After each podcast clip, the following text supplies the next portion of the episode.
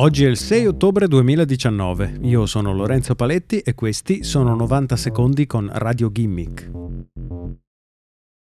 La testata online The Verge ha recentemente messo le mani su un audio interno a Facebook in cui l'amministratore delegato Mark Zuckerberg parla a cuore aperto ad alcuni dipendenti.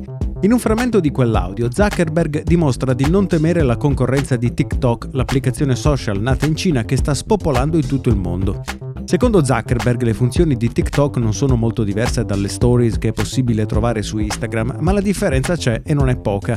Mentre Instagram è nato con lo scopo di condividere frammenti della propria vita quotidiana, prima con i singoli post e poi con le stories, TikTok consente ai suoi utenti di creare delle piccole opere d'arte. Videoclip il cui scopo non è mostrare parti della propria giornata, ma intrattenere un pubblico nel giro di pochi secondi. La differenza è sostanziale e Facebook dovrebbe tenerla presente, perché è vero che Facebook ha dato un potente colpo di grazia a Snapchat quando ha scelto di copiare la natura effimera dei video che durano 24 ore, ma quei video pubblicati su Snapchat non erano poi così diversi dal contenuto medio di Instagram.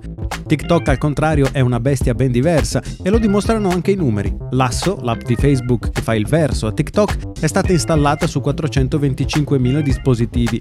TikTok invece ha raggiunto il miliardo e mezzo di utenti nello stesso periodo.